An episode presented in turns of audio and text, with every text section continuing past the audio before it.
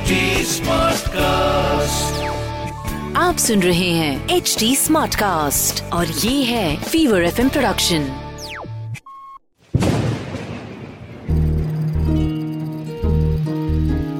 बूंदों से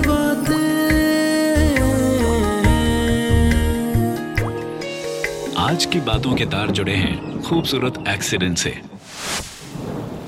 निशांत रोज की तरह। उस दिन भी ऑफ़िस के लिए घर से निकला था। बारिश के दिनों में सड़क पर गड्ढे और ट्रैफ़िक की प्रॉब्लम बहुत ही आम होती है। लेकिन जब ऑफ़िस पहुँचने में देर हो रही हो, आम सी लगने वाली ये प्रॉब्लम कुछ ज़्यादा ही बड़ी हो जाती है। लेट होने की जद्दोजहद से बचने के लिए निशांत ने अपनी बाइक राइडिंग स्किल को आजमाना बेहतर समझा। बाइक और खुद पर पूरा भरोसा था उसे। निशांत ने सोचा, तेज स्पीड में बाइक को कार्स के पीछे से निकाल लेता हूँ। मगर इसी ओवर कॉन्फिडेंस के कारण पानी से भरा गड्ढा निशांत को नहीं दिखा। जैसे ही बाइक गड्ढे में गई, पहले बैलेंस बिगड़ा और फिर सीधा कार से टक्कर। दुर्घटना सिर्फ़ देर भली होती है, ये बात उसे गिरते ही समझ आ गई थी। काफ़ी चोटें आई थी उसे। कार में बैठी दीप्ति जल्दी से बाहर आई और बिना एक भी सेकंड वेस्ट किए इंसानियत का फ़र्ज़ अदा करते हुए निशांत को अपनी कार में बैठाकर हॉस्पिटल ले गई। करीब एक हफ़्ते तक निशांत हॉस्पिटल में एडमिट था। दीप्ति रोज उससे मिलने आती।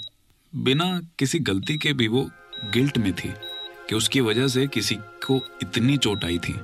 रोज की मुलाकात और घंटों का साथ दीप्ति और निशांत को धीरे धीरे एक दूसरे के पास ले आए। एक साल हो गए दोनों के इस रिश्ते को और आज फिर मानसून की पहली बारिश ने दस्तक दी है। गाड़ी में बैठे भुट्टा खाते हुए दोनों को एक्सीडेंट वाली याद आज फिर ताज़ा हो गई। उस दिन निशांत और दीप्ति भले ही इस बारिश को मनूस बता रहे थे, पर आज ये दोनों उसी बारिश का शुक्रिया कर रहे हैं। दोनों को एक दूसरे से मिलाने के लिए।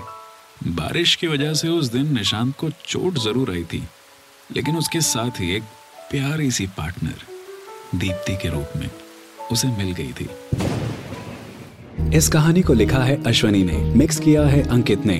और आवाज़ मेरी यानी रघु रफ्तार की है। आपको आज की कहानी कैसी लगी? कमेंट करके ज़रूर बताएँ। हमारे सोशल मीडिया हैंडल्स हैं at the rate H T और at the rate fever F हम फेसबुक इंस्टाग्राम ट्विटर यूट्यूब और क्लब हाउस आरोप भी मौजूद हैं।